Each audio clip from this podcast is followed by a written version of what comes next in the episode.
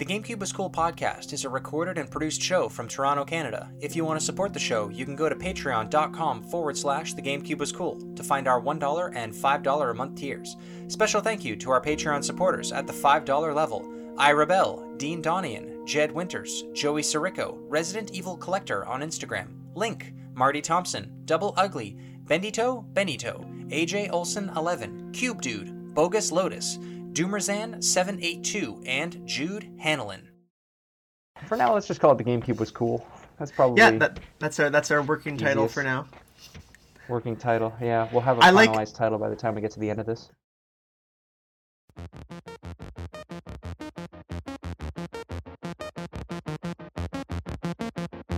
The GameCube, was cool. Hosted by Mike Lane and Neil Gilbert.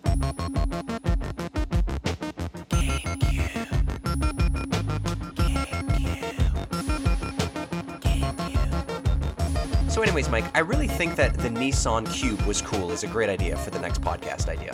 Finally, the Nissan Cube was cool. Not the GameCube is cool, but Neil, we're live on our final episode. Oh, Mike, well, thank you so much for joining me today. I can't believe we finally made it to episode 125, the last episode of the GameCube Was Cool podcast, and we're now past Christmas. Now we can get into wishing people a Happy New Year for the next uh, 90 days. yeah, that's right. Yeah, we we uh, that's one of that's one of my favorite topics that we had on the show when we talked about uh, when it was appropriate to wish people Happy New Year, and I think uh, we landed on any time past my birthday. So uh, because my birthday, January eighth, is what matters the most. That's right. That's when we stop uh, celebrating a Happy New Year, and that's when we start celebrating Mike's birthday for the whole month of January. And you're turning That's right. You're turning 30 next year, which is a, a huge milestone birthday. Too bad that we won't be uh, podcasting in January to celebrate with you and all of our beloved fans out there. But uh, we'll find other ways to do it on Discord and Instagram and whatnot. That's right. Yes, yeah. But uh, we'll get to all that uh, that fun, juicy stuff later in the show, uh, and of course, we'll give the fans what they really want uh, later on, which is uh, the final game of the GameCube for the GameCube Was Cool podcast. But before we do that, Neil, we actually have one last massive announcement, and this one I just cannot believe actually happened. We just hit 100,000 downloads for this podcast, and that is just insane to me. That's mind blowing. I really thought, like, when we started doing this, we'd get like 100 downloads a week. Like, you know, we'd end up at like 50,000 at best, like 100,000 downloads for two and a half years. Like, that's really incredible. It's, it's unbelievable how. How many people out there download the show? How many people out there listen to every single episode that we put out? I thought for sure the big episodes would do well the Marios, the Zeldas, the Metroids, but for some people downloading every single episodes, like the movie tie in episodes, you know, those are the real ones. Those fans out there. Those are the real. Those are the real, real ones. heads. yeah, exactly. Those are the day oneers for sure. So yeah, that's a huge goal that we we uh, succeeded, and Yeah. we'll obviously get higher than that uh, since the year is not yet over. And that was a big goal of yours for uh, for 2022. I had a couple other uh, goals for 2022 as well that I guess we can go over now. This is kind of like a revisit of uh, of our last episode last year. My main goal was I wanted to rebrand this podcast after we finished the GameCube library. We are doing it. We're going to talk about that more at the end of this episode. Uh, I wanted to finish in the top 10% of the Sporting Life 10K run. That's not GameCube. Not GameCube related. Not GameCube related at all. Not all my goals were GameCube related. Uh, I did finish in the top uh, 3%, which is pretty damn cool. Wow. I'm a very fast runner, apparently. I'm very fit. And uh, I had another goal to get to 100 GameCube games. Uh, owned, owned 100 GameCube games. I don't think I'm that far. I actually didn't count my GameCube library before we started recording this. I think I'm around 90. So I did come up a little Close uh, enough. Close enough. I'm at 100. Let's call it 100. Uh, I'll, definitely get to 100 this year, though. I think uh, getting from 90 to 100, I can definitely do that. That's like one game a month. That's manageable for sure. That's definitely manageable. No, those are those are good goals. You have some 2023 goals coming up. Uh, yeah, I do. Um, my main one is, uh, I, again, not so much GameCube related, unfortunately. I'm leaving behind the GameCube library, but the main one, and I think this is one that you had last year, is I'd like to get in a little bit better better shape, actually, this year. Is Yep. funny enough. Not so much running shape. I got that down. I want to get into better uh, weightlifting shape, if you will. Nice. Recently joined a gym again. I'm back in the gym, and uh, Yep, trying to lift some more weights, lift heavier things. I lost a lot of strength over the pandemic. I was really into weightlifting up until 2020, got out of it because all the gyms closed for two straight years, Yeah. and I'm trying to get back into it now. Really want to like be bench pressing like 400 pounds by the end of this year. I think that's a manageable goal. I think so. Yeah, that's pretty good. I mean, for me, I, I like to try and get back to some gyms, uh, mostly to do some PvP. You know, because uh, I want to get those gym badges and Ah, really yes. work myself up. And uh, as someone who is going to be thirty, I feel like Pokemon gyms are really where I should be. That's where all the 30 year olds are actually these days, is Pokemon Go gyms. that feels more right to me. I feel more. It- It feels more inclusive, you know. So, uh, Yeah. uh so I'm I'm a big fan of that. But um, that's uh, that's that's that's a good goal. Any others, Neil? Going back to video game related goals, I would like to try and beat one video game a month. I feel like I, hmm. I came up a little bit short on that this year. I probably beat one game every other month or so. So I think just to, to be able to talk about games better, to try and stay in the loop on current games and play some more older games, I think I'd like to beat at least one game a month. It's a little bit tricky with some months being really busy with work and family stuff, but I think I want to try and balance my time uh, and play some more games this year. Uh, that's my other main goal get in shape and play video games. Not exactly two goals that are uh, hand in hand with each other, they kind of are on opposite ends of the lifestyle spectrum. But uh, what about you, Mike? Do you have any uh, goals for 2023? No, I, I didn't write That's it. down. That's it. No goals. No more. Just more Pokemon Go. Just more Pokemon Go, uh, more uh, gym battles. You know, as as as everyone kind of wants to do. But uh, I think a a lot of my goals will be uh, will be a lot of podcast related stuff, work related Nice. things, definitely some life stuff. I definitely want to get in better shape. Uh, I think I say that probably every year since I was 20 years old. So that's going to be a, a thing that comes up for sure and in the 2024 year in review. But uh, Neil, this isn't just a year in review because there's also stuff going on in this episode. There's a, there's a game we got to talk about. There's a podcast we got to talk about. There's a new Yep. podcast we have to talk about, and there's a Patreon topic that we have to talk about. Our last and final Patreon topic for this show. So Neil, why don't you read out who wrote into us today? Sure thing, Mike. The last Patreon topic of the podcast comes from Cube Dude, and Cube Dude wants to say, Hi guys, so excited that you're almost to your goal of podcasting about every North American GameCube game. Yeah, see, that's my goal. There you go. There you go. you beat your 2023 goal before 2023 even happened. I'm sure you've learned a lot about the Purple Lunchbox's library, which got me thinking which game or games would you say surprised you the most, in a good way, with their high quality and playability over the course of the show? On the other side of the coin, which game turned out to be the worst, and more surprisingly bad than you expected?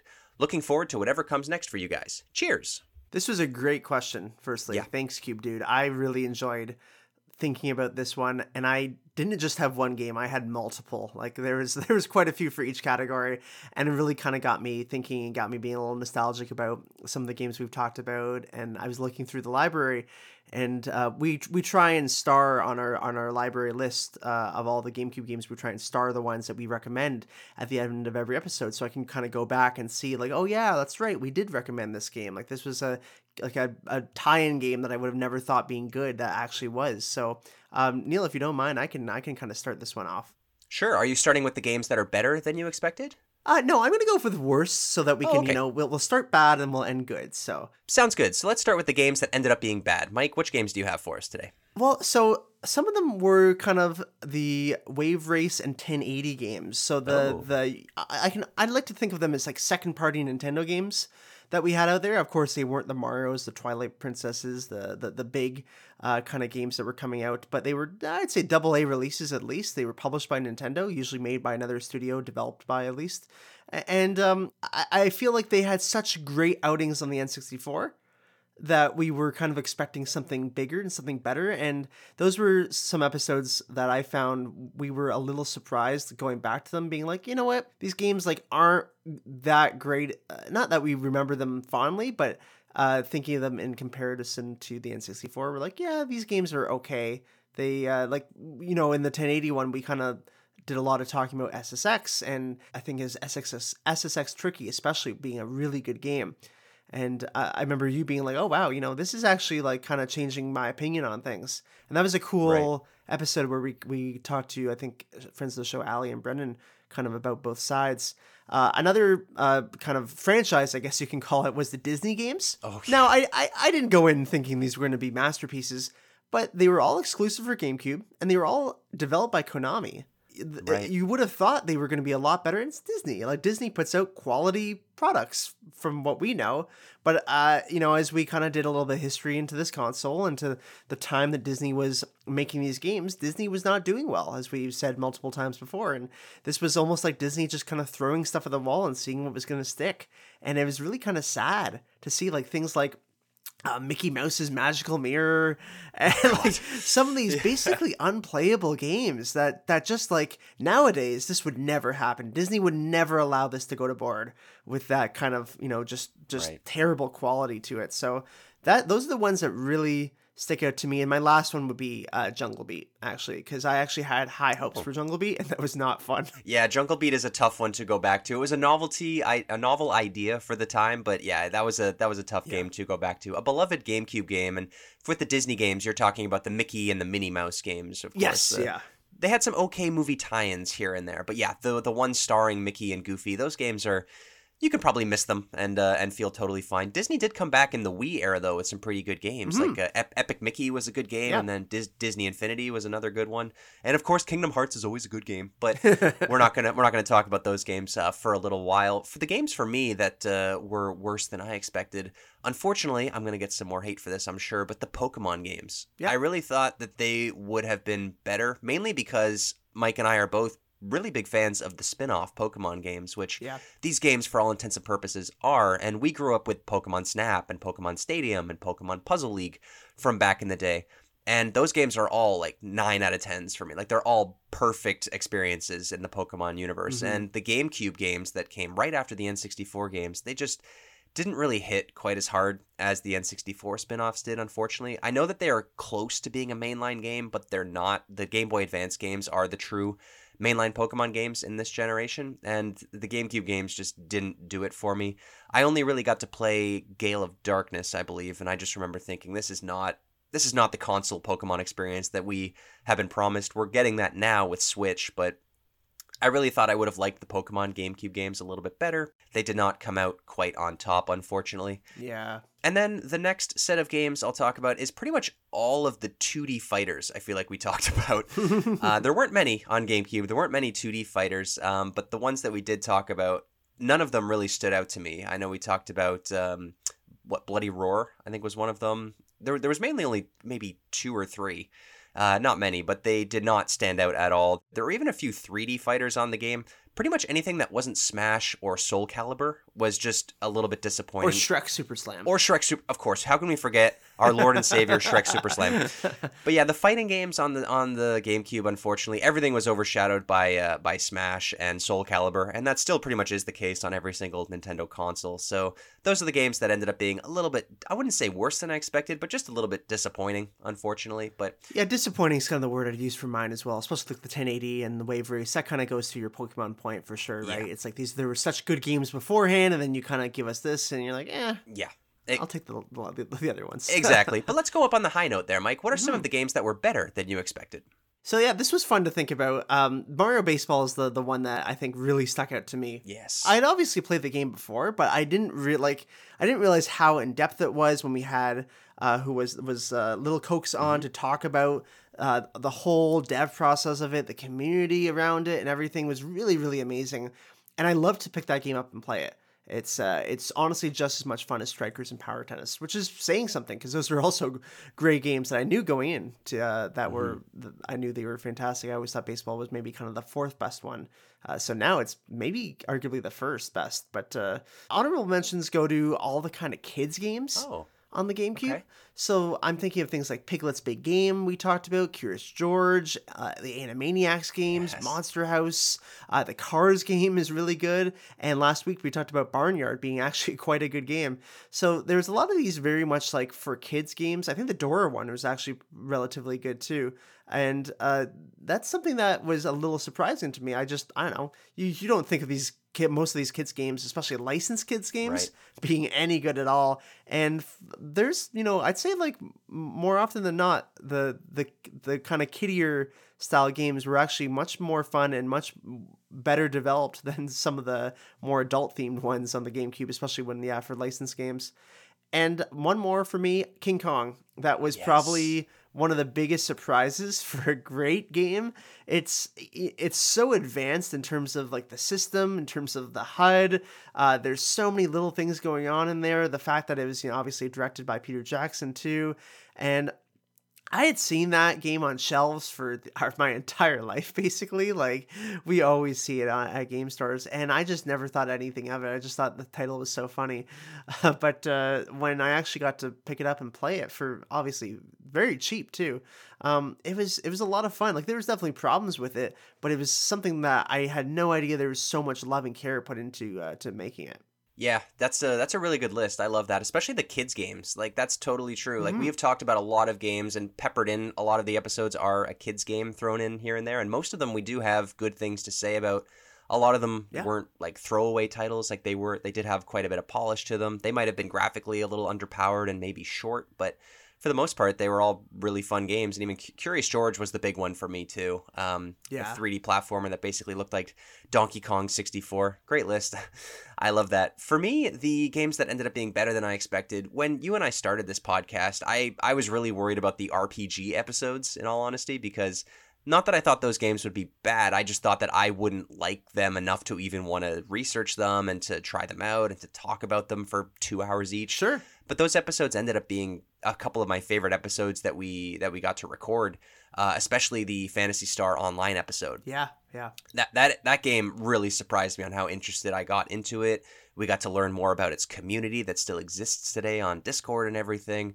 And it did those episodes did encourage me to want to try and play more RPGs in the future. I'm not going to become an RPG guy per se, but maybe it can be a part of my goal of playing one game a year. Maybe one of those games will be an RPG now. Who knows? Yeah. Um, but yeah, like all of those episodes ended up being standout episodes for me. Like the Fire Emblem episode that we did not too long ago. That was a ton of fun. Hang- having our friends come on and talk about their stories about those games. So that's a whole genre that I'd like to get more into, and uh, the games that we talked about helped me. Uh, encouraged me to uh, go down that path. Another game for me, you already said it, but Mario Baseball. That uh, that game when we started out was my least favorite Mario sports game probably.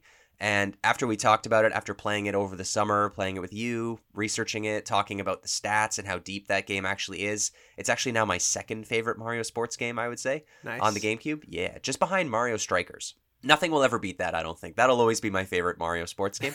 but still, like to put it, I'd put it ahead of Mario Golf and Mario Tennis now on uh, on GameCube. Mario Baseball is a fantastic sports game. Glad to own it. I really hope that they make a sequel to it finally at some point. I think we will see one.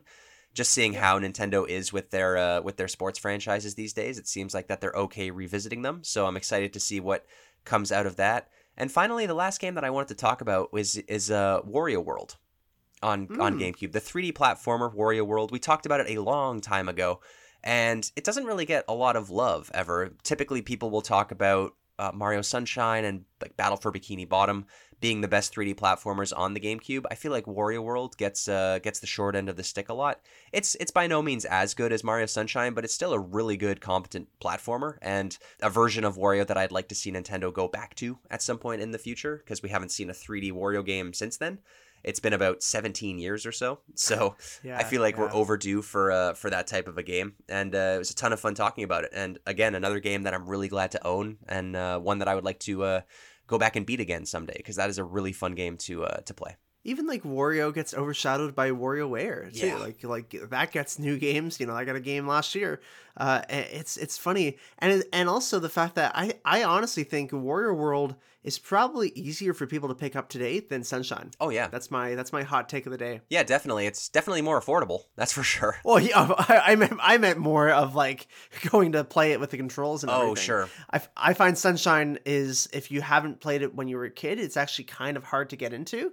Uh, where Wario World is is actually quite easy to pick up and play, although it's harder to master. So it's uh, sure. I think it's something that that would be really cool if Nintendo brought back. Definitely. I will welcome a new Wario World game with open arms if they ever come back with it uh, in the future, but we'll have to wait and see. But until then, Cube Dude, thank you so much for writing in with that message.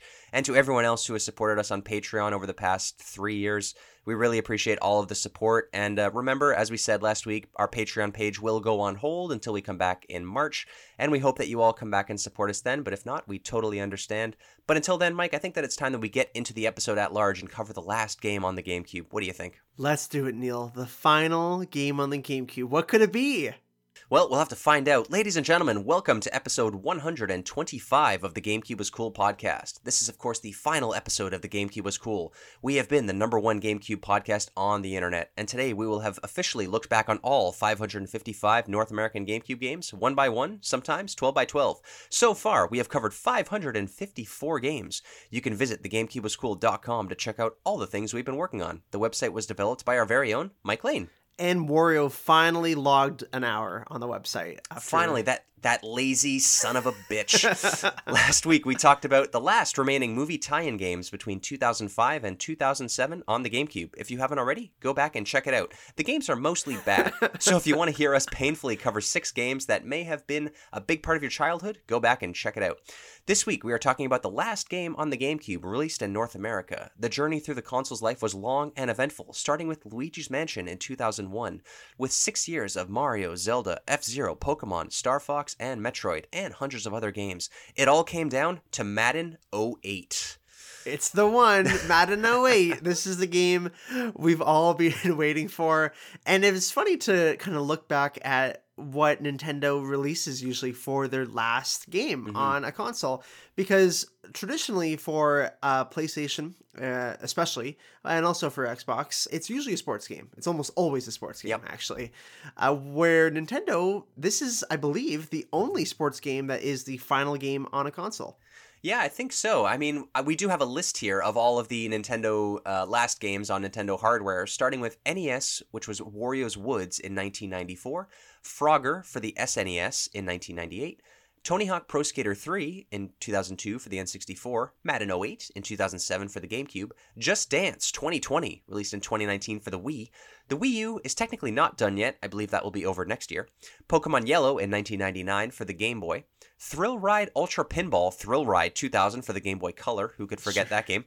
Samurai Deeper Kyo in 2008 for the Game Boy Advance, Big Hero 6 Battle in the Bay in 2014 for the DS, and the 3DS is also technically not done yet. That'll probably be sometime next year along with the Wii U. So yeah, Madden 08 is the only sports game unless you count Just Dance as a sports game. yeah, it's kind of kind of crazy in that sense. And and that really speaks to Nintendo just slicing it off when uh when a console is done. Yeah. They uh they go pretty hard. It's usually a year or two, so yeah, it's interesting nowadays where 3DS and Wii U have like a couple of things that will come out for it.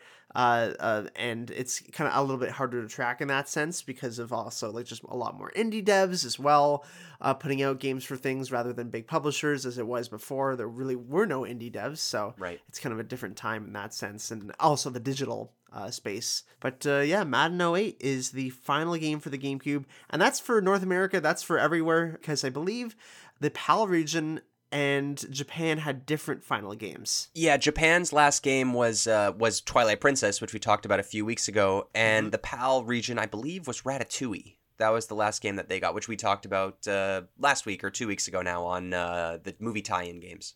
No one wanted to play poor Madden 08 with Vince Young here on the cover. Uh, uh, Neil, I think you and I both actually own this game.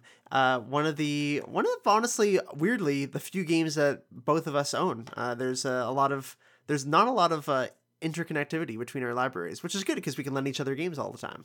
No, there's not much inter. I do not own this game. oh, you don't own this game? Okay, no, never mind. I, I, do look for it every time we go to a game store. I, you don't find this game too often uh, in retro no. video game stores.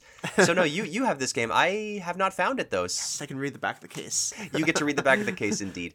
Uh, no, I I do like I said look for this game everywhere we go, but I have not seen it in the last six or seven years since I've been collecting for the GameCube. So uh, I could just buy it on eBay, I suppose. But it's one of these games where I like to just find naturally. Yes. you know what I mean? Yeah, you don't want to buy this on eBay. No, no, no.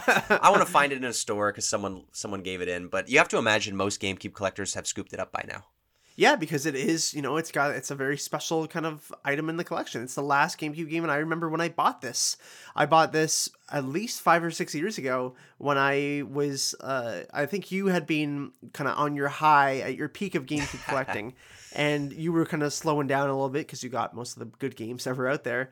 And I remember going with you to maybe uh, one of the uh, a, a place in Mississauga just outside of Toronto, and we I saw Madden 08 there for twenty dollars. I picked it up and it's in my hands right now. But the funny thing is, is that I actually owned Madden 08 before, but for the Wii, when I had uh, my Wii. I had Madden 08 for it, and I actually really liked it back in the day because it was, uh, you know, I could use my joystick to throw the ball, and it was kind of cool. So when I went back and played it, because I actually hadn't played this version, I just picked it up just as a collector's item. Um, so I actually went and played it this week, and it's a lot worse than the Wii version. Oh no, really? yeah. Well, um, a lot of the stuff in it that they kind of put in for the Wii version, you can't do as well in the GameCube version. And it's funny because IGN actually wrote like a big thing, basically saying like why it's bad. Uh, the Hitstick 2.0 is like a big thing that it, it was very much meant for like motion controls, and they they don't really like. It's almost you know what it's like. It's like when you play Mario Party Six, and you land on the mic uh, space, and, and you don't have the mic attached because Oh, why okay. would you? And it's like, well, that sucks. I guess we're just not going to give you anything for this. That's kind of how Madden 08 feels on a GameCube. Okay, I got you. Well, let's introduce the stats of Madden 08 and we'll get into the conversation at large here. Madden 08 was released on August 14th, 2007. This is the last game in the GameCube library. Developed by EA Tiburon, published by EA Sports, also on PS2, Xbox, Windows, Mac OS, DS, Mobile, PS3, Xbox 360, Wii, and PSP. Everything. Everything. Rates an 8 out of 10, priced today at around 20 bucks. This is of course an American football game and the cover athlete is of course Vince Young, who you said earlier. And according to a CNBC article, LaDainian Tomlinson was originally picked to be the cover athlete of Madden NFL 08 but turned it down due to the fabled Madden curse. Oh, interesting. Um, because uh, yeah, LT, love LT, because uh, he basically did get cursed. He got really bad, like not too long after this. uh, yeah, Madden curse when you have a when you go on the cover and then your career kind of goes downhill. Um, Vince Young, yeah, he he's part of the Madden curse for sure. Who's on this? He played in the CFL, in the Canadian Football League, shortly after this, I think.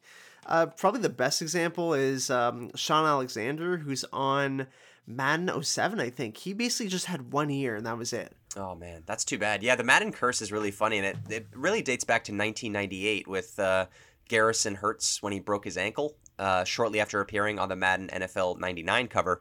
And ever since then, it seems every year there's been a, a cover athlete injury or, or whatnot, which ends their their career, or at least their career goes downhill after that.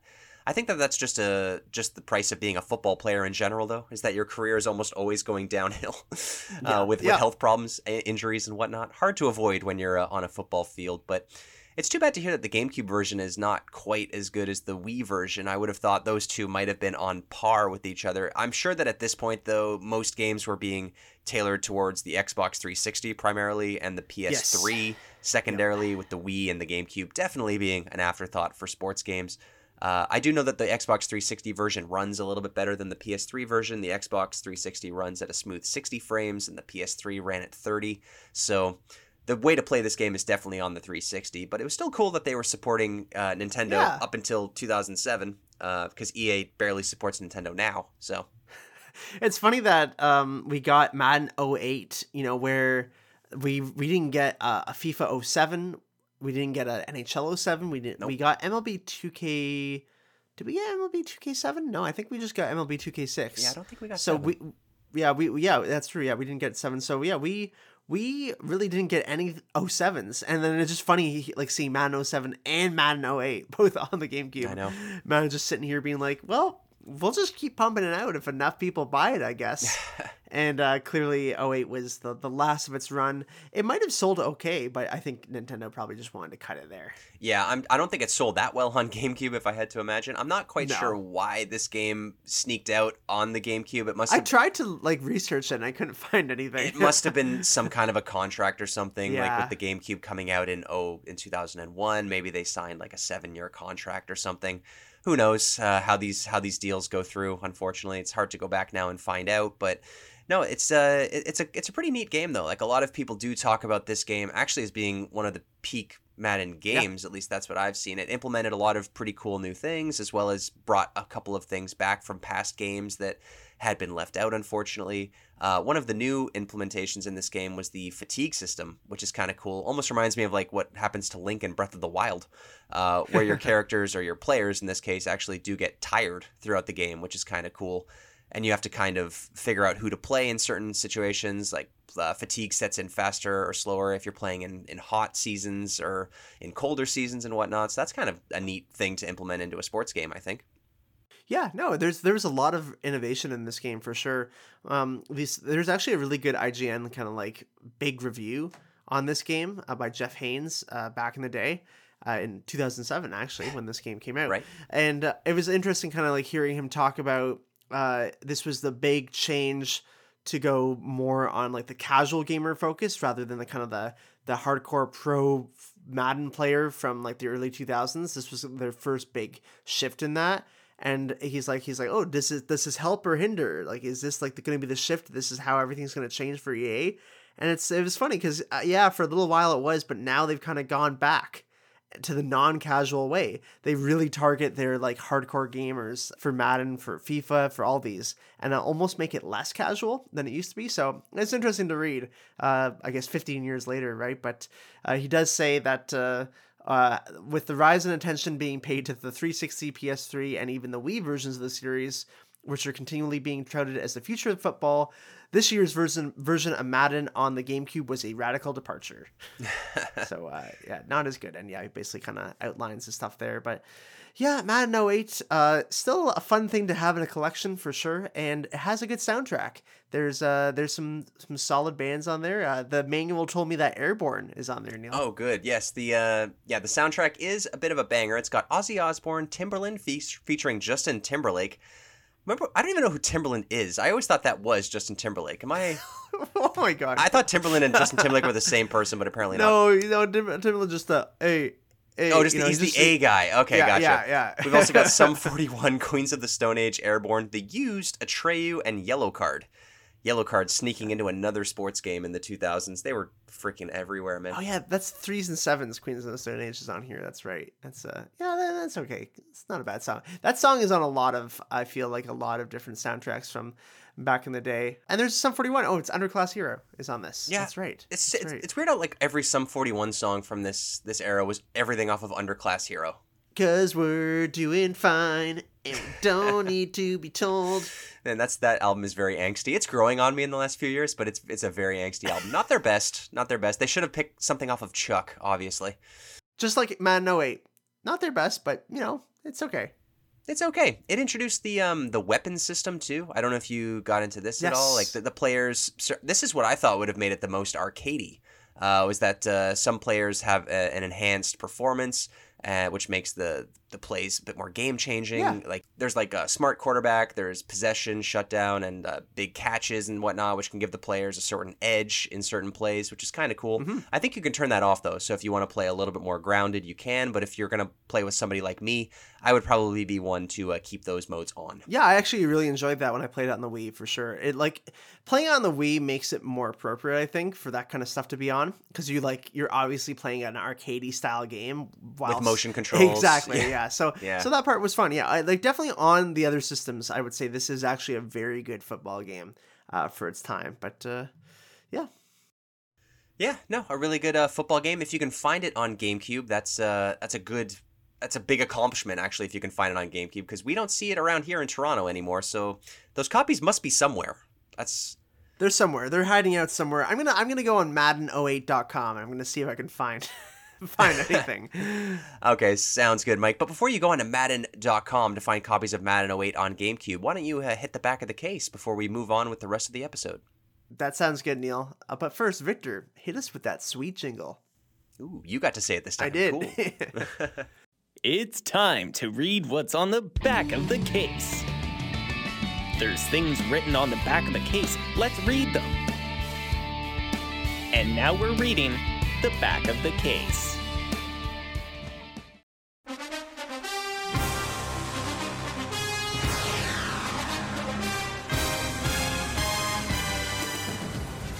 Read and react.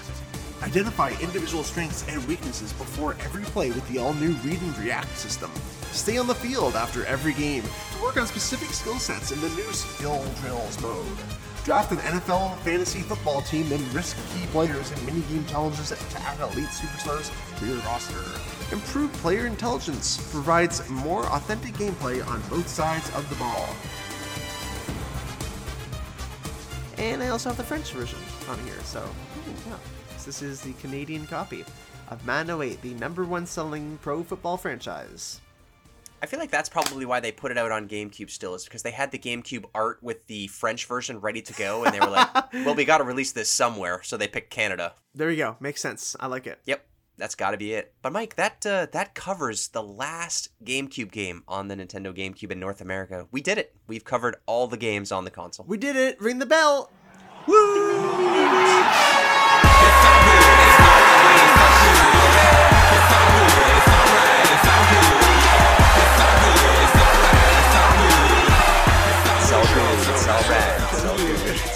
that song. Woo! Wow. Congratulations, buddy. Oh, okay. 555 games down, covered. Back of the case is red, all of them. Can't believe we did it. It's over. It's over. Now let's do it in reverse. I, that sounds good. Let's, let's do it in reverse. Neil, we actually have a really special little message now that we've actually covered every single North American GameCube game. We got a bunch of friends and uh, some other great guests on uh, to uh, give us a, a little congratulations here. So let's let's take a listen. Okay, cool.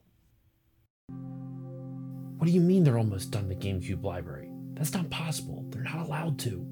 They have to keep going on. They gotta start it over. Wind it back from one. Oh, oh uh, hi, boys. Congratulations. Uh, this is your friendly neighborhood Josh from the Still Loading podcast. Sincerely, guys, congrats so much on completing your run of the GameCube library. I'm truly honored I got to guest on a handful of the episodes. I really wish I could have done more, but I'm a filthy PlayStation 2 player, so you know, I, I had to keep my appearances limited, as you know. But no, sincerely, you guys are awesome. Congratulations again. And what an amazing show that you've made and a community that you have built. Congrats, guys, sincerely. Luigi's apartment here to say Henshin a go go, play more GameCube games, and listen to the entire catalog of the GameCube was cool again. Because Mike and Neil are two very nice young men. Hey, Mike and Neil. This is Ramon, self proclaimed enemy of the pod and part time host.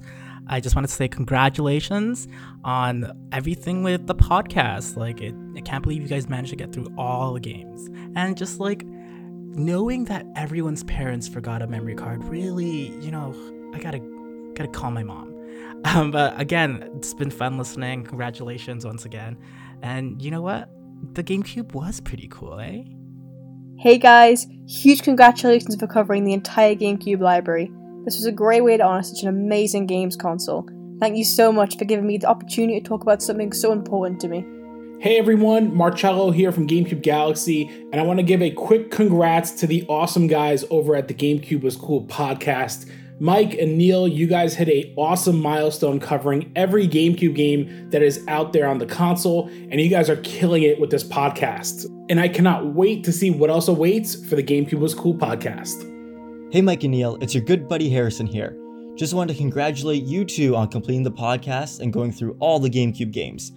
I'm very happy to beat out both Marty and Ramon to be the most frequent guests. Good luck on your next venture and see you in the pit. Congratulations, Mike and Neil, on going through the entire GameCube library on the GameCube Was Cool podcast. It's been a journey. It's been great to find out um, all the personal connections you have to the games and also just reaching out to the community and finding out um, what makes this console so special. So, congratulations and all the best for the future. Hey guys, it's Victor here from Vancouver. Longtime listener, first time caller. Congratulations on finishing the entire GameCube library. It was a ton of fun with a lot of laughs and some great guests in there too. Thank you, Mike and Neil, for being so committed to the GameCube. We all really had a good time, especially when I was on. And when I got the game right, or when I didn't talk about jerking off. Thank you so much for all of the great laughs we've had.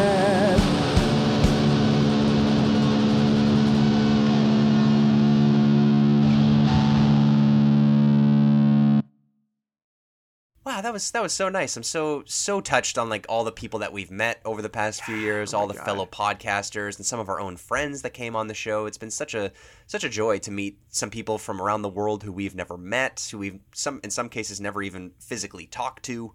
Uh, it's really cool, like the connections that we've made, and hopefully we can uh, continue podcasting with these people in the future and have our friends come on the show again just a really cool cool network of friends that we've met over the years. Oh, it's crazy. Yeah, those those are some great messages. I really have to thank everyone who sent those in. Uh, that was really touching to hear those. Honestly, uh, it was it was it's been a blast being able to uh, podcast with, with all those people, these those frequent collaborators. Uh, have some laughs with them. I have so many great bits, like the the the little thing I put in. I think it was for the hundredth episode. Uh, for all the kind of funny bits that we had over the the first 100 episodes were, was really funny. I try and take bits when they are really funny. I'm editing them and, and save them away because uh, there's some great moments in there that I just crack me up every time. And and that's honestly the biggest reason I wanted to do podcasting was really keep in touch with people and friends who moved in different places over the world and you know or friends who I just uh, weren't I wasn't able to see as much anymore. So and uh, that's a goal. There's another goal down, Neil. That uh, this this podcast did allow me to do that. So I'm uh, definitely really thankful for that. But uh, why don't we go through some fun stats of uh, this podcast now, Neil? Because I got lots, and you know how much I love stats. Oh yeah, you- you're a huge stat guy. I couldn't I couldn't hold you back on this episode. I knew that you had some uh, some summarized stats to go through. So yeah, uh, we had 125 mainline episodes plus 13 side mission episodes. So we've been doing this for 138 straight weeks without missing a single week, which I am insanely proud of. We have over 100,000 downloads uh, around the world and a total of 14,125 minutes. And that's edited mi- minutes, so I can't even imagine what the raw minute At count is. double. But oh, probably yeah. So let's call it 30,000 minutes of talking on the on the microphone in the past three years, which is absolutely insane. And I wanted to talk to you, Mike, about our top 10 favorite GameCube games after researching the 555 Mhm. GameCube games. We did do this in our first episode that we did. I don't know if that ever hit the uh, hit the airwaves, but we did record a first episode Yep. uh, where we talked about our top 10 favorite GameCube games. So let's let's revisit that list. All right, Neil. Uh, I'll I'll go through my top ten that we did in April 2020. If you can believe Oh, that, my God. God. uh, in April 2020, my top ten, number one to ten, was Melee. Number one, Hit and Run, and number two, Mario Kart Double Dash. Number three, Wind Waker. Number four, Nightfire. Number five, Paper Mario. Number six, Ultimate Spider-Man. Number seven, F Zero GX. Number eight, Animal Crossing. Number nine, Super Mario Power Tennis. Number ten. And things did change for me. They definitely changed. So Wind Waker went up four spots to number one. That is my number one game of all time for the GameCube. That's definitely, I think, my favorite. Uh, after covering it, after doing that episode, I really gained another like appreciation for Wind Waker, and obviously all the hate and everything it went through. So that was, I was like, no, I need to, I need to put this to number one because I love that game. Uh, Paper Mario number two, that also jumped up a bunch of spots from number six. That's also just another game I gained a huge appreciation for playing it as an adult. And I think an even bigger one after playing other Paper Mario games that came after. It was really uh, refreshing to play. The dialogue was amazing. It was so good. The settings were so good. It, it was such fun to talk to or talk about with uh, some amazing guests we had on for that show. So that's another reason, yeah, why that was definitely one of my favorite games, and I'm so glad I own it because it's so expensive nowadays. Yeah. Um, Double Dash stayed at number three. It's Double Dash. It's a great game. It's always going to be great. We love Mario Kart, especially Double Dash. Really, the last true innovation on Mario Kart. Hit and Run at number four. That fell down two spots, but it's still a fantastic game. It's probably the best licensed game on the GameCube. Uh, Melee, uh, that that actually went down a lot of spots. I went down to number five. It was my my best game, as I said, uh, my number one, and uh, you know, of no fault of its own. It just uh, I think these other games I just gained more of an appreciation for, and I've just played Melee too many hours at this point. I just I, I the the appreciation was gained where Melee kind of just stayed the same for me. Um, Nightfire, the same. It's the best. Uh, it's uh, unfortunately not as good as some of these other amazing amazing games but still uh my- number six. i know Wow. i know i'm sorry it's still my personal favorite i think like like if i had to ra- rank this for just complete favorites like bring it on the island the only thing i play it'll nightfire would be number one Nice. uh, Twilight Princess, that was not even on this list before. I put that at number seven because talking about it uh, two weeks ago was so much fun. Playing it again really gave me another appreciation for just how beautiful that world is and how intricate it is. The characters, the plot, fantastic. Mario Power Tennis coming up a couple spots to number eight. Um, uh, that's just such a good game to bring over to play with friends. Uh, and I I played it a lot with friends this year, so I think that's why I bumped it up a couple spots. Also, just talking about it on the podcast. Uh, number nine, baseball wasn't on it the list at all. I had to put it on because again, we talked about earlier on in the show how this was such a surprise to us and how good and how intricate this game really was. And uh, last but not least was Ultimate Spider-Man, which dropped a few spots to number 10 just because there was some other great games I had to put in to kind of push it down. But I still love Ultimate Spider-Man. It's such a good game. And I, I gained a new kind of value of it playing Miles Morales, which really felt like the sequel to Ultimate Spider-Man for me. And then a couple of uh, honorable honorable mentions: F Zero, Animal Crossing, Resident Evil Four, and Super Mario Strikers. Nice. Now I'm assuming number nine baseball. You're of course talking about Mario baseball, right? Yes. Sorry, I guess I didn't actually say that, but yeah. There's a lot of baseball games there. It Ma- could be anything. Mario Superstar Baseball is my number nine. very nice, very nice. Love that. That's a great list. I, I I would stand behind all of those games. I, I do like Hit and Run. I think you have much more love for it because of your love for The Simpsons, obviously. And you're right. That is definitely one of the best licensed games on on the GameCube. I would kill to have any of my favorite franchises to have the hit and run treatment. A Scooby Doo hit and run style game? Come on. oh, amazing. Amazing. Going back to my list now from Mhm. April of 2020, I said my top 10 GameCube games were in order. Number one, Legend of Zelda The Wind Waker. Number two, Pikmin. Number three, Nightfire.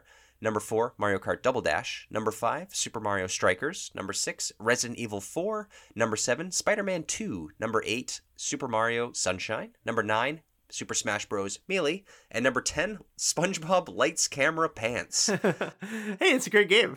Let's see which games fell off the list. I think you can picture which ones did. So, after talking about all 555 North American GameCube games, my list is as follows. Legend of Zelda Wind Waker stayed strong at number one. That is by far still my we favorite. the same one. I love it. We did. It's almost as if we're best friends. Yeah, I love the Wind Waker. Going back to cover it a couple of years ago was a huge treat. I love that game. It's so bright, so colorful, so accessible even today. I love that game from start to finish. It's just like the perfect video game, really. Yeah, so yeah. there was no doubt that was going to stay in at least the top three. But going on to number two is 007 Nightfire, the game that I probably have the most hours playing of any video game, alone and with friends. Uh, I love playing that game with with you, Mike. Uh, snipers on uh, Fort Knox with the all bots, all bots I call them, AI bots turned on on like Love absolutely it. the hardest difficulty on capture the flag. That's just the perfect perfect game night, honestly. And then moving on to number three is Pikmin One. I I love the first Pikmin game. Um, it's still my favorite one. I love the day night cycle. I love how easy it is to understand, how deep it gets with just managing your team of Pikmin and uh, going from place to place. It's super relaxing for me. I know some people find it insanely stressful. For some reason, I can just shut my brain off and play Pikmin 1 forever. I love that game. It used to be my number one favorite GameCube game, actually, but Wind Waker is still there for me. Number four, Mario Kart Double Dash. Like you said, it's Mario Kart. How could it not be in a top 10 list? Double Dash is still my favorite Mario Kart game. Mhm. Uh, it's it's just got the it's I don't know what it is about it. It's just got the best racing mechanics in my opinion. It's it's all skill based. It's not like the newer Mario Kart games, which I feel like anybody could win if they get the right items. I feel like with Double Dash, you actually do need to be good at it if you want to place in first. Yep. And I still can't wait to see what they do with Double Dash tracks in the future because we haven't seen any remakes of those courses. Mm-hmm. Number five, Resident Evil 4. That's one of the best survival horror games of all time, and it's it's right at home on GameCube. I'm looking forward to playing the the remake at some point in the future, but for now, it's one of my favorite GameCube games. Number six, Mario Strikers. It's uh, my favorite Mario sports game, so I had to have it on this list. I love Mario Strikers. It's absolute chaos and fun with friends. If you don't have this game, you absolutely must pick it up. Picked up the Wii version earlier this year, and uh, can't wait to play that game at some point. And now this is where your list starts to get a little chaotic because uh, those top six were basically almost identical to what you had April 2020, but uh, the, the the bottom four here are really different. Changed quite a bit, yeah. Thousand Year Door, Paper Mario, was an honorable mention two and a half, three years ago, and now it's in my top 10. I guess playing it more recently, it's, I gained a new appreciation for it. Mhm. And you said it perfectly. Playing newer Paper Mario games made me appreciate the first one, or the second one, so much more. Yeah. It's funny how that happens. But yeah, that game is so perfect. It's a lot like Wind Waker from start to finish. The charm, the personality that all the characters have, how well it's aged over the years, and as an RPG, it's so good. The worlds are all so clever. I love every bit about that game, so it had to be in my top 10. And there's an RPG for you guys out there. So hey, I'm coming around. Okay, I'm go. coming around. Number eight is F Zero GX. This wasn't even on my list at all three years ago. Mhm. I love F Zero GX. I forgot how good that game actually is. I, I remember the uh, the summer that we talked about it. I played that game for weeks. Like even after we were done talking about it, I was just addicted to try and beat every level and Yeah. like come in first in every race and it's so fast like there's nothing like this game. Like f-zero has to come back on switch someday. It's beautiful still it runs at a smooth 60 frames a second. It's so good man. Looks good on an hd tv and a tube tv so yeah gotta love it f-zero gx highly recommend that game. Number nine for me is spider-man 2 uh, that's my favorite Spider-Man game on the GameCube. I do love Ultimate Spider-Man as well, but Spider-Man 2 for me, it's the first GameCube game I ever got. It's uh, the game that really got me into open world games too. Honestly, um, it's it's the game that wanted me to. It made me feel like Spider-Man back in the day. It's the game that I beat multiple times when I was a kid, and I would just swing around doing nothing. I just like the feeling of swinging around, playing as Tobey Maguire with no energy. It was a lot of fun. And then number 10, another game that was not on my list three years ago, is Rogue Squadron 2. Fantastic Star Wars game. Mhm. Uh, looks terrific to this day. I still can't believe that's a launch title. Uh, it's probably the best Star Wars game to ever exist on a console, honestly. Yep. Uh, it's, it's an incredible flight sim. Uh, it's basically feels like you're playing a movie from one of the original Star Wars movies, which is pretty incredible since the, that game came out 15, 20 years after the franchise was done. Yeah. Um, so yeah, Rogue Squadron 2 is a is a, an incredible game. I got that game for free back in the day from a friend that we went to high school with. So uh, perfect game on the GameCube. And uh, yeah, that rounds out my top 10 list, which I think both of our lists are pretty. It's, it's a pretty strong list. Like if you got these 20 games or 15 or so games, you'd, you'd be set for a GameCube library. I'd argue these these these games are probably the best games on the GameCube, like without a doubt. I mean, a lot of them are.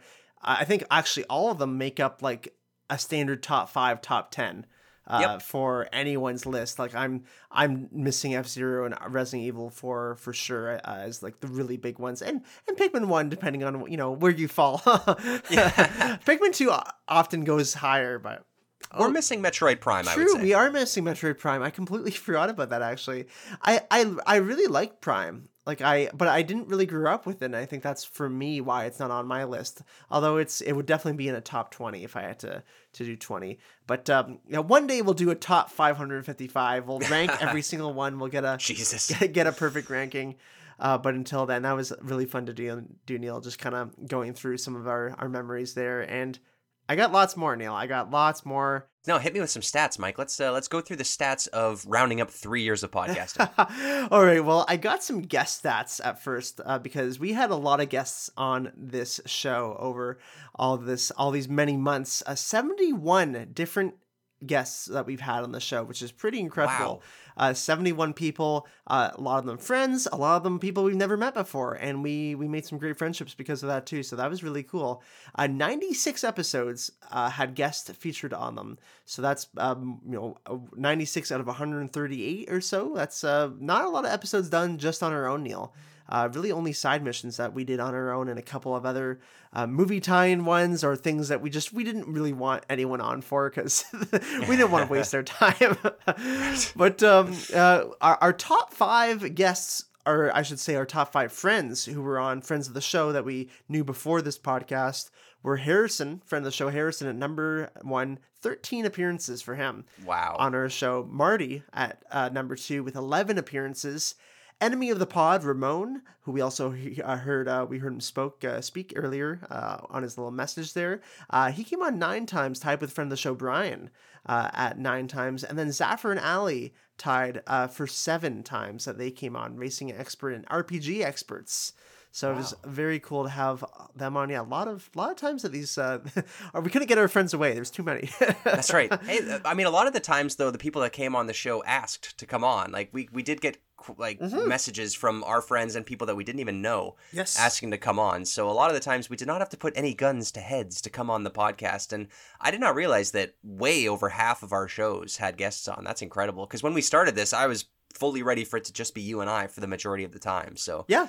Yeah, and- Thank God people chose to come on because it made the shows so much better. it, it definitely made it more listenable for sure and especially when we had collaborators on uh, people that we didn't know or people from the industry other podcasters other uh, instagram people who came on uh, someone like Tuni Twirl, she was the number one kira at number seven or at, at seven uh, appearances uh, tied with gamecube galaxy marcello who also had seven appearances Okay, I think Marcello reached out to us, I believe, to, to say hi. Basically, one day saying like, "Hey, I do a video version of this," and for Kira, I reached out to her because I think her original name or like her Instagram tag or, or some maybe her just name on Instagram was like GameCube Girl or something, and I was like, okay, like. Uh, yeah, do you like the GameCube? do you want to come on I our wonder. show and talk Yeah. about it? Uh, and and you know, it turned out she was fantastic and she had a lot of fun. And you can, it was cool to see her kind of growth through the episodes where. Um, uh, obviously she did a great job at the beginning, but was a little, you know, a little more nervous about talking with us. And it is weird when you're just talking to people, you can't see them and you're, you know, getting asked questions on the spot. And by her last episode, which was the Twilight Princess episode, she was killing it and was just like, had so much to say and did her research really well beforehand. Um, we had Luigi who came on uh, from Remember Remember 64 show and his many other podcasts. He was fantastic. He came on five times. We had Josh from the Still Loading podcast come on. He came on five times. Uh, also fantastic. Had so much to say. Had so many great, uh, especially Bond stuff. Love talking to him about all the James Bond games that he covered and has is continuing to cover. And then we had a bunch of others tied for three appearances each: Ira Bell, uh, Tristan Panterato, and uh, ba- the Back in My Day Dave from Back in My Day podcast. Uh, they all came on three times. So yeah, just uh, some amazing collaborators that we got to work with. Yeah, it's it's been a ton of fun meeting all these people from around the world. Like you, you mentioned, uh, uh, Kira or Toonie Twirls. Uh, you mentioned her. Like she she comes on. She's in a she's in England or she's in the UK. Mhm. So when we record with her, she's five hours ahead of us. So when we record, she's basically wanting to go to bed at that point. yeah. Um, so it's it's incredible when folks like that manage their time around our schedule. Like Tristan is in Australia, uh, which is 12 hours or something ahead of us. I don't even know. I don't even know what time it is in Australia ever. Um, but it's just been so cool to to meet with people that are in different time zones, different continents, even to talk about GameCube. And and yeah, it is kind of funny like how you get in touch with these people and they ask like, "Do you mind if I come on the show?" Or "I like GameCube. Do you want to talk about GameCube?" It's just like it's really awkward at first, but then we Yeah. managed to uh, develop these professional like relationships with people around the globe. It's it's been really cool, and I'm glad to I'm glad people come back again. It means that uh, they have fun when they come on the first time. Mm-hmm. Oh, for sure. And uh, I got lots of more stats here for actual downloads. So, of course, we mentioned earlier we got we hit hundred thousand downloads.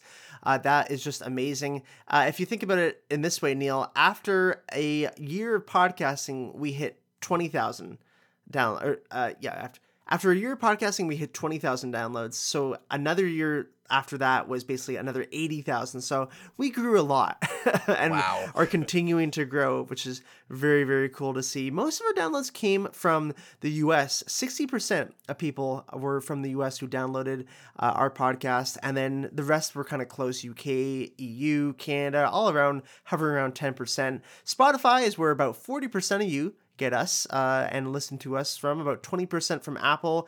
Another 6.7% from Google, and the rest is also just kind of a blur. It's all around 2% each. That's the PSP. That's the PSP. Everyone listening on their PSPs.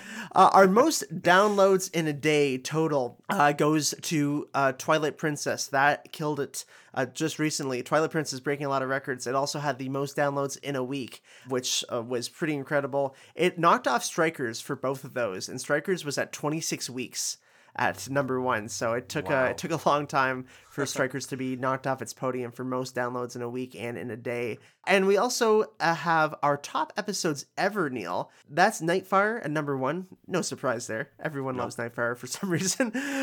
Uh, Super Mario Sunshine at number two. And what I gotta say, Nightfire is way, way above Mario Sunshine. It's Isn't Nightfire our number one downloaded podcast of the year still? Uh yes, Nightfire is still the number one download podcast of 2022. For context, we recorded that in 2020. yeah, so I don't know how that's happened, but I'm glad that people are on that Nightfire train. I just imagine someone in their basement just constantly clicking the download button on Nightfire. It's like we're gonna make this go up. But yeah, Sunshine at number two, Luigi's Mansion at number three, uh, Super Smash Bros. Melee at number four, our launch day episode at number five. You can tell that the the, the top four that aren't Nightfire basically came out within the first month or two of us starting off this podcast, so they've had a head start. Uh, Double Dash at number six, Animal Crossing at number seven, Pikmin 1 at number eight, Metroid Prime at number nine, and Paper Mario Thousand Year Door at number 10. But Neil, uh, that's our all-time one. It's obviously very skewed because the early episodes are going to have way more downloads than the new ones. Uh, that's just kind of how it'll work. Um, but I want to talk about our top episodes in 2022. So the ones that came out in 2022, not Nightfire, that's excluded. We're not going to talk about that. um, but uh, I want to see if you can guess uh, what our top five was this year. Okay, so I don't think Twilight Princess has been out long enough to be in the top five. No, it's it's, almost at the top ten though, which is insane. That's crazy. I I was like after that first day, I was like, it's got it could be in the top ten, uh, but not top five. So number five, I'm gonna guess Chibi Robo and Custom Robo. Oh, good guess. It's number six. Oh crap. Yeah, it's just just missed it. I'm sorry, Neil. Okay, that's okay. That's okay. Uh, number four, I'll guess the Star Wars episode, which came out on May the fourth. Number seven. You're oh so my god! I should just guess the top ten through six. yeah, clearly. Ah man, number three, Beyond Good and Evil. Uh, I don't think that's on. No, I don't think that No. that hit the top ten. Unfortunately, no. Okay, fair enough. Uh, number two, Mario Strikers. Mario Strikers is number four, so it is in the top five. So Okay. yeah, that's a good job. I'll count that as a point. Yeah. Uh, and number one, I have Paper Mario. Yes, there we go. Ding ding ding ding ding. Good. Is that number one? That's number one. Paper Mario Ooh. is number one downloaded episode in 2022. You missed out the Pokemon Colosseum episode. Pokemon always does well, of course. That's true. That was number That's two. true. Uh, Sonic, another thing that always does well. The What? SEO. Uh, Sonic Heroes and Shadow the Hedgehog episode comes in at number three. Strikers at number four, as I said. And Harry Potter games was number five. Oh, Harry Potter. Interesting. I wouldn't have thought that episode would have done that good, but interesting. it's funny looking at the top four other than well even paper mario it's all like very seo friendly names you know pokemon sonic uh, mario harry potter Yeah, honestly, I'm surprised that Shrek isn't there. Shrek, yeah, Shrek did not crack the top 10 unfortunately I again, like, like you said, SEO. I would have thought maybe I know, I Shrek know. had a chance. maybe it had a chance but yeah that was our top five and i have some really fun kind of uh these aren't stats about the podcast but now about the gamecube itself you know this is uh this is it for the little cube the little purple boy he's uh we're putting him to rest for for now we're gonna put him in his little little box coffin Yep, putting And- the box in a box. That's putting, good. putting the box in a box. And I was going through, we have a, a lovely library that we've been kind of adding to over the course of these two and a half years that is on our Discord. So if you ever want to, and our website as well. So if you ever want to go check it out, it's probably the most complete GameCube library by far uh, out there in terms of a spreadsheet. Because most of them kind of suck. uh, they don't really give you the the greatest info, and sometimes the info is wrong. So this is our best attempt to make it the perfect spreadsheet we can possibly make. And uh, we also keep a little price tracker on there, and it's prices that we we kind of uh, average out or find we find on eBay whenever we talk about a game. And once we're done the game, then we'll put the price on in the library. And the total for a complete GameCube library based on that price model would be about thirty thousand dollars, Neil. Wow, thirty thousand Canadian dollars. We should say. Thirty thousand Canadian dollars. Yeah, Yeah, which comes to about what would that be like? fifty-two dollars and twenty-five cents per game. Fifty-two dollars per game. That that's a lot for NHL 03, but but sometimes Neil, you got to spend money to make money. there's a buyer for everything, I suppose. and the most expensive games in the library are, for, as our research has dictated, are as follows: Pokemon Box and uh, Ruby and Sapphire. Now that's not really a game, I know, Yeah. but it did come out, and we count it as a game on uh, the GameCube. Of course, that ranges like uh, who knows? It's sometimes twelve hundred, sometimes go upper range of two thousand. That's way above everything else. Uh, all the other big games, Gotcha Force is number two, Cubivore number three, uh, Go Go Hyper Grind at number four, NCAA College Basketball 2K3 at number five. Yeah, odd one out there. Um, uh, number six, Fire Emblem. Number seven, Chibi Robo. Number eight, Disney Sports Basketball. Number nine, Skies of Arcadia. And number 10, Rally Championship.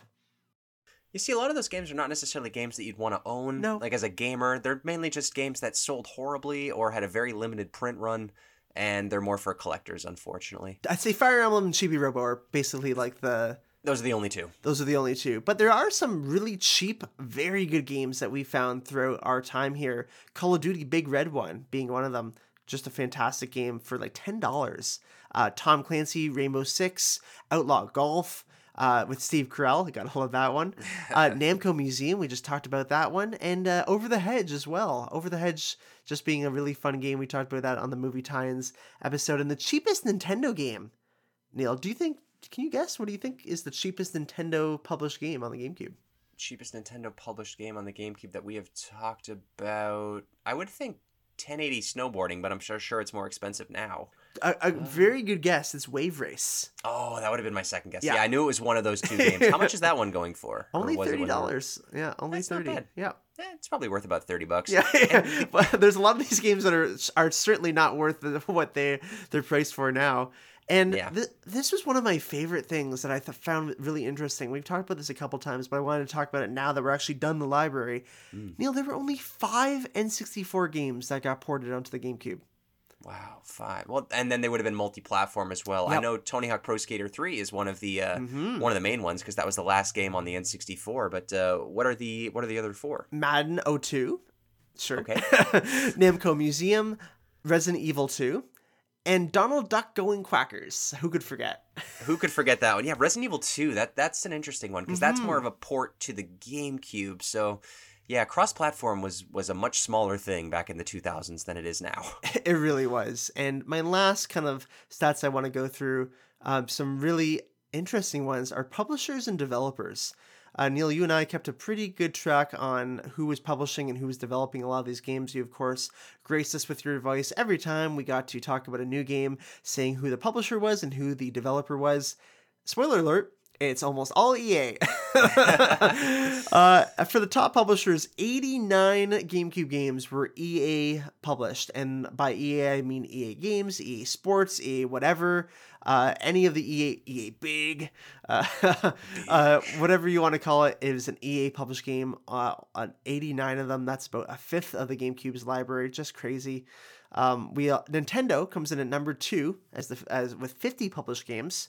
And then we had THQ, Activision, Ubisoft, Sega, Midway, Konami, Namco, and finally Capcom as uh, the, rounding out the top 10 publishers uh, in terms of uh, games published on the GameCube. And there were 65 unique publishers.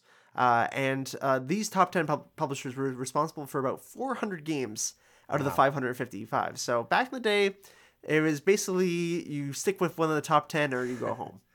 Yeah, Nintendo had some good third party support in this time. It was nice to see. I mean, these days it's much smaller. It's mostly just Nintendo, Ubisoft, and some EA, Yeah. and then all indie developers for the most part. So it was good to see the uh, the variety of publishers back in this time for sure. Didn't know it was that much EA, but I guess it makes sense in retrospect. It does, yeah. And and speaking of variety, developers, whew, there's a lot of variety in here. 237 unique developers on the GameCube. Uh, there were a lot of different little devs at this time. There was tons of devs that just did one game, uh, and that was it for them. uh, and this, you know, this this was kind of a, a a showcase of the time for sure. A lot of these developers kind of came and went, and of course, EA, you know, 65 games were developed by EA in some form. Uh, EA Canada, EA Games, whatever you want to call it. Uh, they did 65 of the GameCube games.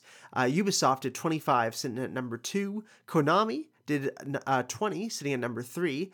Nintendo is number four with uh, 18 games that they developed. And Sega and Capcom are tied for 16 each that they developed on the GameCube. I find it interesting that Nintendo developed almost the least amount for their console. Right? Yeah, only 18. Actually, technically, only 16 games were developed by Nintendo EAD. The other two being developed by Nintendo Studios or uh, whatever they were called, they had another kind of branch. But uh, yeah, so only 16 kind of mainline Nintendo games were developed for the GameCube.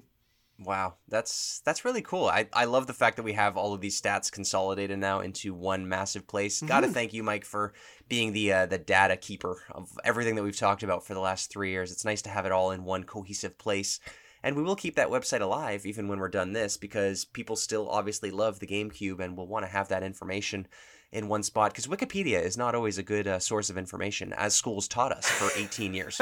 That's right. That's the one thing I learned. But Neil, uh, why don't we talk about your little segment here and and and talk about some thank you notes, talk about the GameCube itself again because we love talking about it, and give it a proper send off.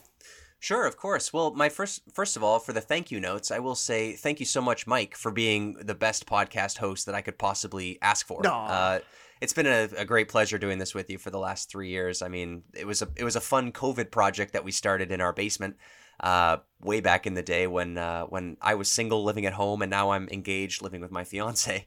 Basically, dif- different lives now. We're now in basically a post COVID world. So uh, it's been a crazy fun project to work on weeknights weekends late at night. I don't think we ever did early morning recordings but uh, maybe someday we'll get more into that. Yeah. but it's been a ton of fun. This is pretty much all we've talked about for the last three years or Yeah. so it's just incredible to think that it's that it's almost over. Um, of course thank you so much victor for lending us your voice Mhm. in every single jingle. You're like the unofficial third share of the podcast. Your voice was in every episode as well as mike and ours. So thank you so much for uh, for your time and effort in making our jingles of course thank you to everybody who downloaded or listened to one of our podcasts. Uh, every time we got a download or a, a nice little fan letter uh, it just brightened my day. Like just knowing that people out there are listening and enjoying the content uh, kept me going through some uh, some rough days of course but it's always nice to hear people enjoying what we do. And of course as mike said earlier all the guests who joined our show over the last few years it's terrific fun to talk about your experiences with the games when you played them back in the day or how you play them now. Uh, a lot of fun talking to people and how much they love the gamecube as much as we do and thank you for my, my family and my fiance for putting up with my weird ass podcasting schedules. uh, I know that I, you know I've had to get home for to record something or stay up late to record something or I need the I need this room to record now or whatever. So uh, it's taken taken a lot of effort on their part as well to uh, work around my schedule. And going back to Mike as well, well we've had to meet up schedules. Uh, you know, had to work around get-togethers and work and whatnot to uh, to download with each other. So it's Yeah. been a heck of a team effort the past three years. Yeah, no, it's uh, I echo all that. I couldn't have picked a better co-host as well. So uh, Hmm. you've done an exceptional job. I've had a great time doing this with you, and we're going to continue doing it. And I know it sounds like we're we're done, but uh, we we aren't. I swear, you'll hear it at the end. Just stay stick around to the end. Um, and yeah, I'll echo all the other things. Victor, everyone who downloaded the podcast, all the guests, uh, our significant others, our families, uh, our friends, everyone who's like, oh, you know, who's who's who's even told someone else about this podcast, who's uh, you know pushed it in some way, who's put it on the back of their car and their bumper, you know, like uh, for the stickers, uh, uh, everything. Uh, uh, um, every all of our friends have done a really great job promoting it and trying to get other people to li- listen to it. And hey, 100,000 downloads speaks volumes, so that kind of kind of shows um, how far we've gone. But Neil, do you recommend picking up a GameCube? We're coming to the end of this uh, episode, and of course, we have to do our, our recommendations for the games. And well, Madden 08, I mean, if you want to, if you recommend picking up a GameCube, maybe you'll pick up Madden 08 with it. But uh, yeah, what do you what do you think about this little cube? Um, just kidding. of course, of course, I recommend picking up a GameCube. I think it's a it's a great purchase. I mean, these days, unfortunately, with hardware the way that it is, I'm sure a lot of them are slowly but surely shutting down. But luckily, there are people out there who can fix them. Um, but that aside, I think the GameCube is a is a must pick up for any uh, video game fan. Uh, it's relatively affordable still Yeah. too. Like the console itself, 100 between 100 and 150 bucks, depending on where you're buying it and what's coming with it. Uh, there are some peripherals out there that are way more expensive, like the Game Boy Advance player and whatnot. But if you're just looking for the console, a controller or two, a memory card, and some games, it's definitely still somewhat affordable, really. And you're going to get a great experience out of it. There's a perfect amount of multiplayer, first person shooters, RPGs, platformers. The graphics on a lot of games still hold up. Uh, a lot of these games are great for kids and for people who are, you know, consider them- themselves mature gamers if you want to play those types of games there are games with blood and there are games with hello kitty Yeah. so you've got both spectrums so 100% yes i recommend the gamecube it's my favorite console of all time probably always will be. Yep. Uh, I really hope that Nintendo at some point put these games onto their current hardware, but until then, we'll have to just wait and see. But what about you, Mike? Do you recommend people out there pick up the GameCube? Yeah, you know, after after You're on the fence. 555 games, two and a half years, 140 episodes, I'm on the fence still. it was funny. I was at a game store and I was actually with a friend of the show, Matt, uh, and he saw the GameCube there uh, for sale. He's like, only like 140 dollars. I was like, yeah. GameCubes are still relatively cheap. It's just the games that you buy for it that are pretty expensive. But of course, if you listen to our eBay $100 challenge, you can get five or six very good games for under $100. So you can definitely have a lot of fun with that console still. Uh, obviously, the the controllers are still ex- extremely expensive, but yeah, I mean, the GameCube is my favorite console. It always has been. It always will be. It's my touchstone to console gaming. I have so many fond memories with it, and it was really, really cool to be able to make new memories with the GameCube, which is something I honestly never ever thought would happen. You know, when you're a kid, when you trade in your games, when you move up consoles, you just assume like that's it. I'm never going back to this. And in some ways it's true. Like I really haven't touched my Wii very much since I stopped playing it in like 2010 or something or 2011. There's something about the GameCube that just has this this power to really push people and really make you come back to it and play it. And one of the reasons I wanted to do the podcast about the GameCube was that girlfriend's reviews. I don't know if they're still active, but she like made these uh, videos about uh, just games and uh, gaming uh, culture in general. And she would talk about her first experiences with some of these games, literally playing them in present day.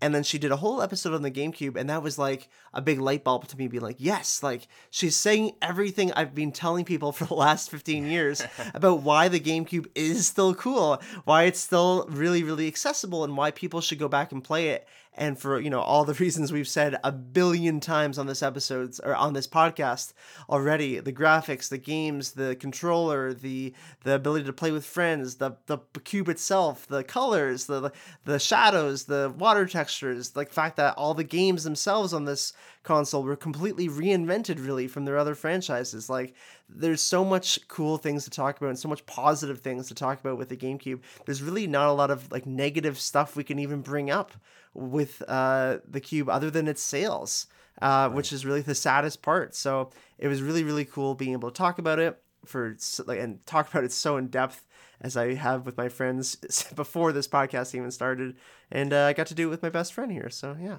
Yeah. Yeah, no, that's that's really cool. I completely forgot that kind of what sparked this podcast idea was the girlfriend reviews video, which came out in the pandemic, I suppose. And yeah, she made one video, we made 138. Basically, yeah. podcast episodes, I guess it's a little easier to do a podcast than a YouTube video, but yeah, no, it, that that video does summarize, I guess, our thoughts on the uh, on the console really well. But if you want to go back and listen to all of our episodes, we recommend you do that as well. And one more cha- one more time, we will go through the stats of the GameCube before we close out the rest of the episode. For those of you that may not have listened to our very first episode, let's go through the stats of the GameCube hmm. one last time.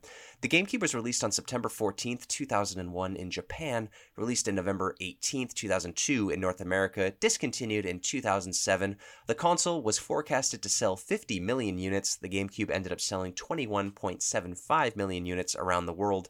These consoles were shipped to North America and South America for about 13 million of those, 4 million to Japan, and about 4.7 to other regions.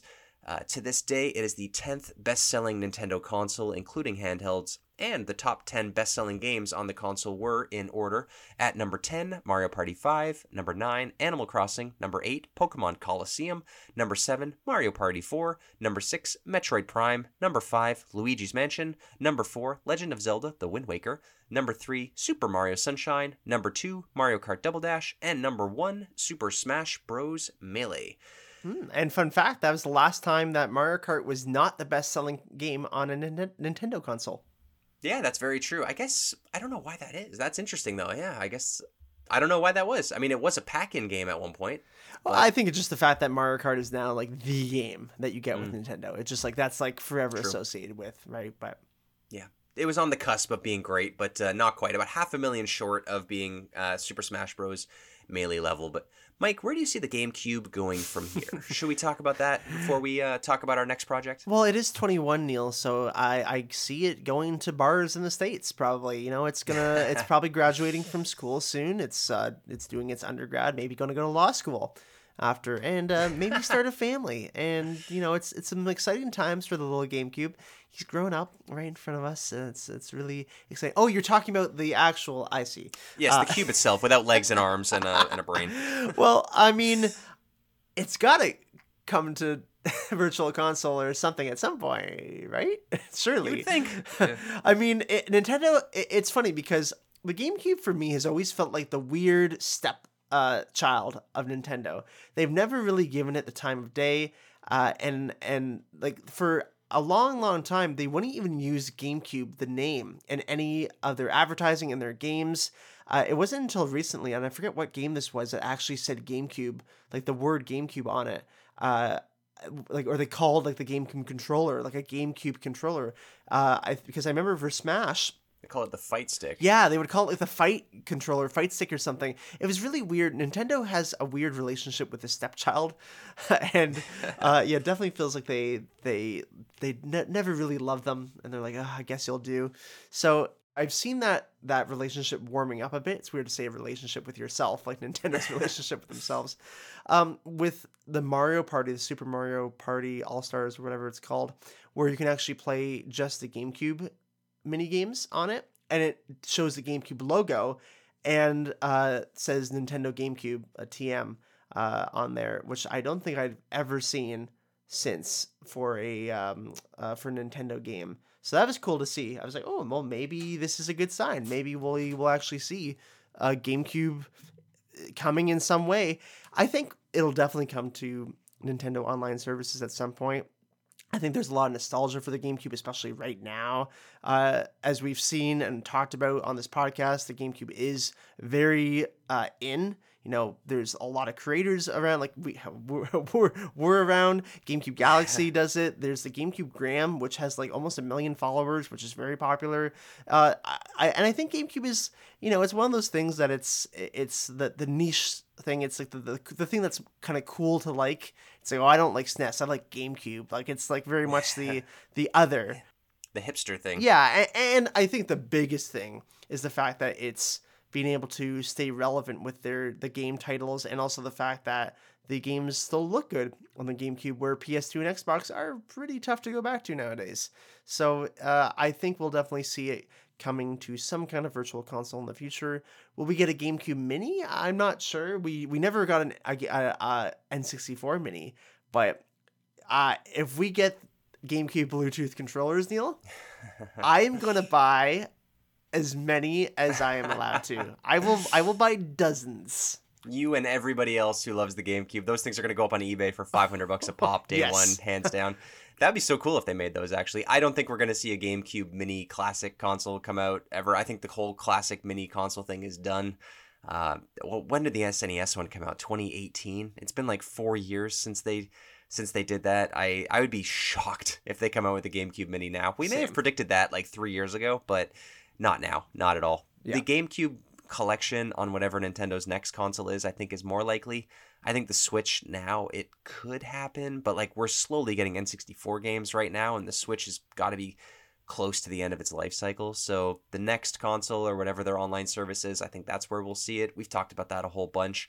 I would just like to see some more sequels come out to games that got left behind or stranded on the GameCube, like specifically F Zero, which we talked about Yeah. earlier. I would love to see, honestly, if that's the only sign of, of GameCube that we ever see again, to have like an F Zero port and a sequel or a sequel come out on Nintendo console, Switch or Switch 2. That would be fantastic. I would love that. I would like to see more of these GameCube ports come out, like we just saw a couple years ago with Twilight Princess and Wind Waker on Wii U. I'd like to see more of that come come to Switch. Um, it'd be nice to have some of these like old Star Wars, like Rogue Squadron Two and Mhm. Luigi's Mansion and Wind Waker come out again, and like even the original Pikmin. Just these ports, like just port these games up. I don't care. Like that would be totally Yeah. fine too.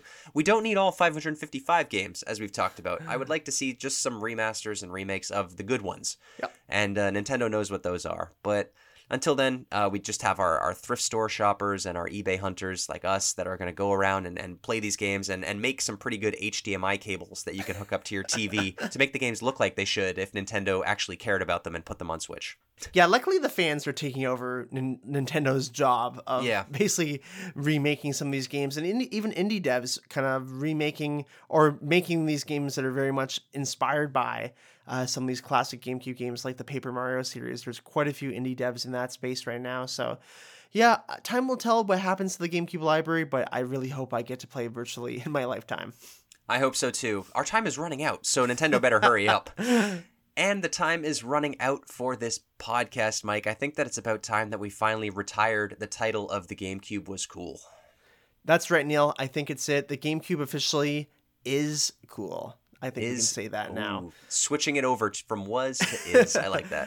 But to announce our change in title, here is friend of the show and th- official third member, Victor.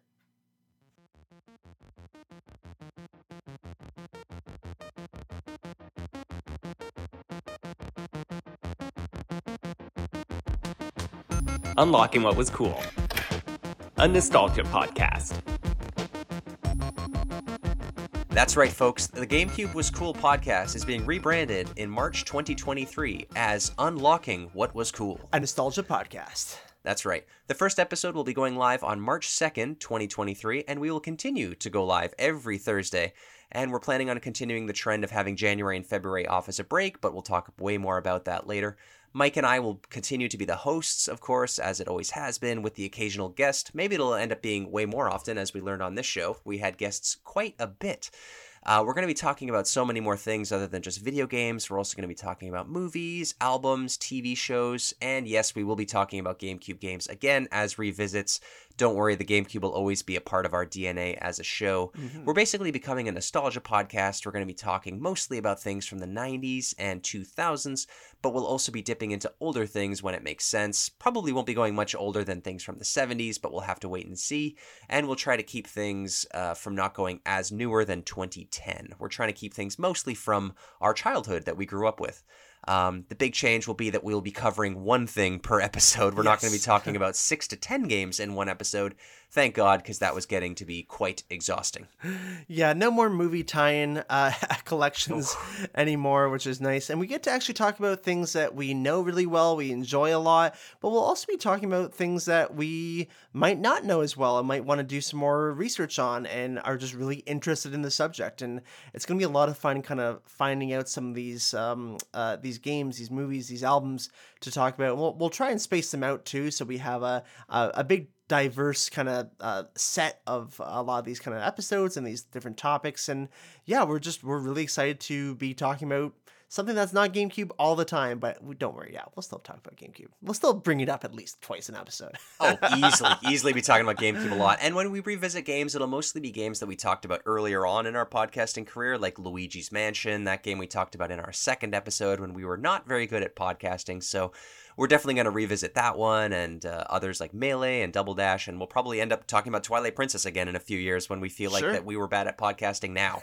because every time we lis- listen to ourselves a year ago and a year, we still feel like that we sucked even last year. So we continue to get better, and we will want to revisit games again in the future. But we're also going to be talking about video games on other consoles too, like handheld consoles and PlayStation, PC, probably Xbox. We'll see. We both hate the Xbox, so that might that might take a lot to get us to jump over to that platform. But we'll have to wait and see. And Mike and I both have a lot of different hobbies outside of video games. We both love music and movies and and TV shows, so we're excited to bring that to the show as well. And uh, yeah, it's going to be a great mix of things to talk about throughout the year, and we're very excited to uh, to share our love for other things with you, the audience. yeah and in terms of uh, how it's gonna kind of all work firstly it'll we'll, we're, we're kind of restarting we're starting at episode one Mhm. um, and so it's uh, think of it gamecube was cool as the, the first season of our kind of was cool network of podcasting. Um, and so that's gonna season one. This will be season two i guess you could call it. And that'll run till whenever we get bored of this. I don't know. Who, who knows? We're just taking it one one step at a time. Uh, of course there'll be lots of returning segments. Victor as you heard he will still be the the voice. He is the third member. We love having him on. He helps a lot. We honestly really appreciate it Uh, we'll still have our opening banter as we always do. It's kind of a great warm up for us, and we honestly love to do it. Feels like a Seinfeld episode.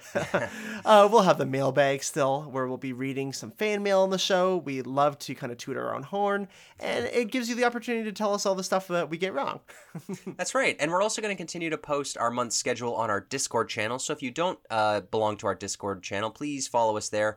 We always want our community to have the option to stare, share a story, a memory, a fun fact about what we are talking about, so we can include our listeners into the show too. So these stories will be peppered into the episode as more of a conversational side dish, if you will, as opposed to being a part of our mailbag. We just basically want people to share their memories of the game or the movie that we're talking about. And that will be done on our Discord channel again, which I guess we'll have to rebrand that as well. It's going to be a lot of rebranding next year, for That's sure. right. That's right. We're also going to be continuing our Patreon, of course. Uh, that'll go live again in March when we restart. The main changes there is that there will only be a $5 tier per month. Not that we don't appreciate the $1 uh, Patreon tier, but we just want to have something for everybody, and we couldn't really think of what to do for the $1 tier. So to keep it simple, $5 or nothing. And the $5 tier will get you your name read in the credits at the end of the show, as it currently goes. Um, you'll also have the ability to vote on an episode topic. Every month, there will be one episode where the topic will be decided on by an election. The popular vote will be the next month's voted topic. Uh, Patreon subscribers will have the option to submit suggestions for that show topic as well. Um, Mike and I will have the right to veto any topic if we don't want to do them. So it's mainly suggestions only, which we will then put up for a vote. And we will hold those elections one month prior to the episode going live, so we have a chance to prepare. So you could submit an option of a video game, or a movie, or an album, or a TV show, and we will talk about those on the show. And then you'll all get the chance to vote on them as well. That's right. And we'll also be putting up our episodes early and ad free, just as we do right now. And occasionally we will put up some bonus episodes uh, when we feel like it. Like if Obi Wan season two or something came out, uh, or honestly probably Andor season two, we'll we'll maybe do some bonus episodes or something for that. But who knows? the The future is uh, is unknowable. There will be lots of good Patreon perks though over there. So definitely, please support us in uh, March of 2023. Yes, that's right. And on our social media pages, I mean, this is always changing for us, so who knows what it'll be. But for right now, we're probably going to delete our Twitter account because we don't check it pretty much ever. And Twitter seems like a garbage fire right now from what I'm seeing in the news. So I think we're probably going to leave that one in the dust. But you can definitely still find us on Instagram, Discord, and Facebook. And again, we will be rebranding all of that in the new year. But if you still enjoy listening to our GameCube content, not to worry, we will keep all of the GameCube was cool podcasts on all of the feeds.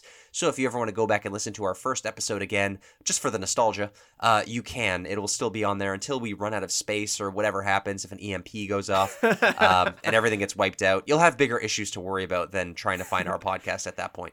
Yeah, that's the bigger issues to worry about. Find the Twinkie factory. That's what I've learned uh, when an apocalypse happens. Right.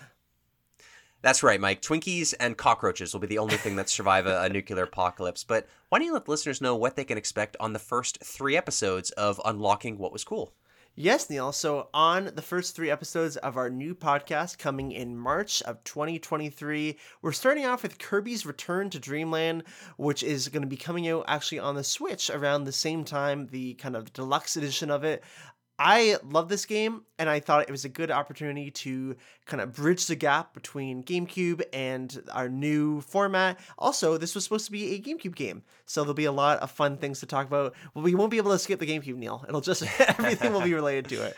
So we'll be talking about Kirby and him finally getting a proper game, and Luigi's Mansion will also be our second episode. Time to revisit uh, this episode. It was our second episode on the GameCube was cool, so it's only fitting that it's our second one here because this is a bit of a rough episode for us, Neil. It was the only, yeah, it's only the second time we did this, uh, and we also have a lot of people who wanted to come on this episode that we just didn't know about before. So right. uh, it's going to be a fun time having them all on. And then our first album that we'll be talking about, Weezer's The Blue Album, one of the most influential albums for us. For sure. Love talking about the Blue Album. Love uh, comparing it to Pinkerton, having that argument. uh, we'll recreate the SNL Weezer skit for sure for that one. uh, yeah, and so those are going to be our three first episodes. And honestly, I'm really excited to talk about all three. Yeah, that's a that's a good mix of our first three episodes. It's got some a new game that we haven't talked about yet, an old game that we're revisiting, and an album which you and I love talking about music. So it's going to be a great time going back, starting off strong in uh, mm-hmm. in 2023. But Until then, Mike, we're going to take a much needed two month vacation from podcasting because it's been uh, almost three years of doing this, and uh, we need to we need to get some rest. I need my beauty sleep. Yeah, we need our beauty sleep. We look we look like demons at this point. So I guess uh, for now we'll just say our goodbyes, and then I will close out the episode for the very last time. So listeners, thank you so much for listening and enjoying our show, and we will be back in March. Yeah, thank you so much. Thank you for all the downloads. Thank you for the, the love, the support, all the love for the GameCube, the little purple cube that just keeps on chugging. Uh, we're so happy that there were so many GameCube fans out there, and the fact that this console has kind of brought everyone closer. And yeah, honestly, thank you so much. Thank you so much. Everybody love everybody. And thank you so much for listening to episode 125 of the GameCube was Cool podcast. Thank you so much for listening to any episode of the GameCube was Cool podcast, your weekly GameCube podcast that went live every Thursday for 138 straight weeks in a row, all on on all of your favorite podcast services. Thank you for leaving us ratings and reviews so we can make the show the best GameCube podcast on the internet. Thank you for supporting the show by going to patreon.com forward slash the GameCube was cool and getting the show ad free and a little early. Thank you to all of you who followed us on Instagram, Twitter, or Facebook and joined the weekly conversation on our Discord channel and for sharing us with your friends and family. And thank you for weirdly telling them all that Neil and Mike said hi. thank you so much for the support and letting us finally say that the GameCube is cool. We will see you all next year. See you next year. Bye bye. 600 games you've never heard of. GameCube. The product of what happens when you think inside the box.